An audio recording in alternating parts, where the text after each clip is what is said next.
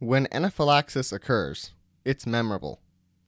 The drill for what to do in case of anaphylaxis is always the same inject epinephrine and call 911. I've talked about anaphylaxis before on episode 6 of season 1. However, most of us are in the dark about what happens to us once we get into the hospital. Well, I'm here to change that.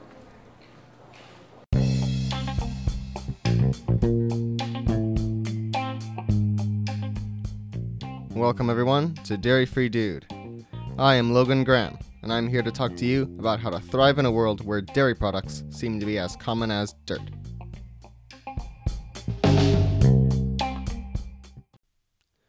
I watched a webinar from the Living Teal Global Summit called Anaphylaxis in the ICU, hosted by Anna Macciola, Bachelor of Science in Nursing, registered nurse and it gave me some good insight on how anaphylaxis treatment works in the hospital.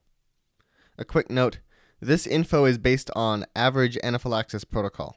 The treatment might vary for each patient based on the severity of the reaction, as well as the time that's elapsed since the beginning of the reaction. So, you injected epinephrine, you called 911, and you rode the ambulance. What's next? As soon as you reach the hospital, the first thing they might do is get rid of the offending allergen if possible.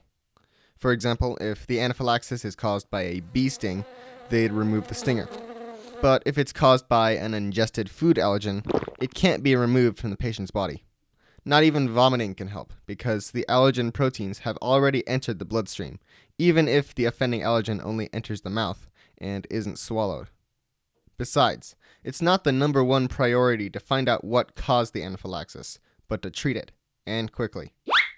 They might ask the patient what happened, but if the patient is in a serious condition, they'll treat first and ask questions later.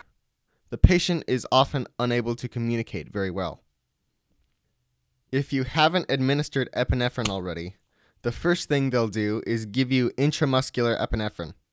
In the hospital, it's not really injected in an auto injector. They'll probably use a needle and syringe and inject it either in the arm or leg. This is the main source of treatment for anaphylaxis. Next, they'll give the patient lots of fluids by an IV to increase circulation and blood pressure through a catheter in the vein. The IV is usually inserted on a hand or forearm. For anaphylaxis, the fluid they pump will most likely be saline.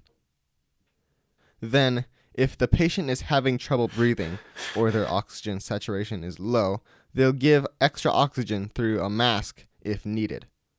Oxygen saturation is how much oxygen is in your blood. Why does this matter? All organs in the body need oxygen to function.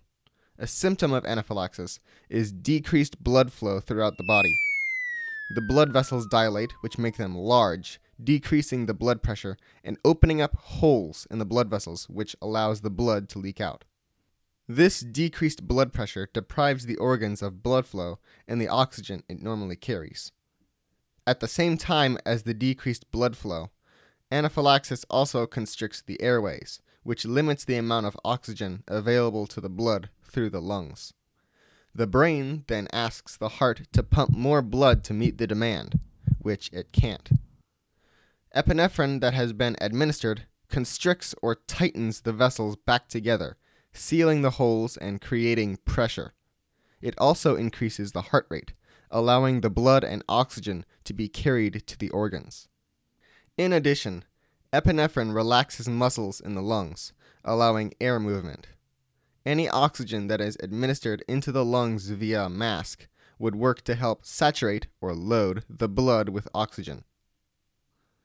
During this treatment, medical professionals will monitor the patient's vitals, including blood pressure, heart rate, oxygen saturation, respiratory rate, temperature, and more, so they'll know if something changes for the worse so they can correct it.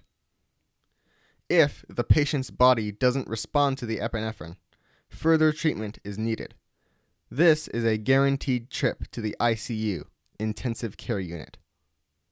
If the patient can't breathe all the way, or their throat is too swollen, an endotracheal tube is inserted through the mouth to keep the airway open. This procedure is known as intubation. Once a patient is intubated, they'll be hooked up to a ventilator, which helps the body breathe, providing oxygen for the body to use. This doesn't always mean that the ventilator is doing all the breathing. Some kinds of ventilators assist in breathing more than others. It all depends on the situation. They'll also increase fluid intake to increase the blood pressure. They might also give an epinephrine drip if the patient's body is not responding to epinephrine injections. They'll titrate the amounts based on the patient's blood pressure. If the pressure is low, the more epinephrine they'll give. The higher the blood pressure, the less epinephrine. When all is set right again, even if nothing ICU worthy occurred, you'll be given additional treatments. These treatments are more focused on treating for patient comfort, not as a replacement for epinephrine. Epinephrine is the number one treatment for anaphylaxis. You'd be given an antihistamine for symptom control after the fact. But like I've said many times, antihistamines are not the treatment. They only relieve some of the symptoms. You'll also be given IV steroids and a bronchodilator like albuterol if you still have continuing mild respiratory symptoms. Something you need to watch out for is biphasic anaphylaxis, which is the return of anaphylaxis symptoms without the allergen being reintroduced. Kinda like an unwanted repeat performance.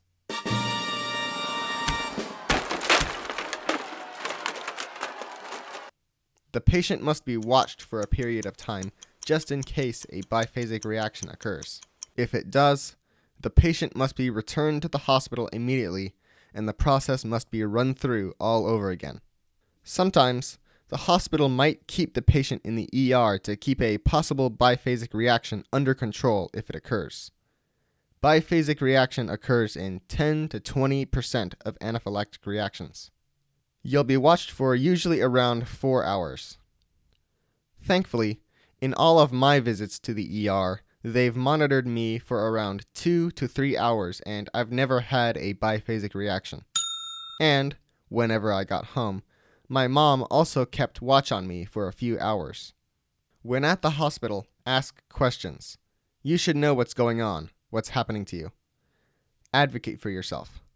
Speak up if you believe something's wrong. For example, if you're by yourself in your hospital room and you feel something's wrong, tell people. The last thing to follow up with is to be sure to review your anaphylaxis action plan and be sure to refill your epinephrine autoinjector right away. And be thankful that you made it out.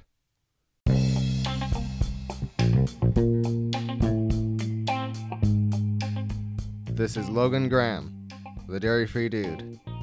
Live on!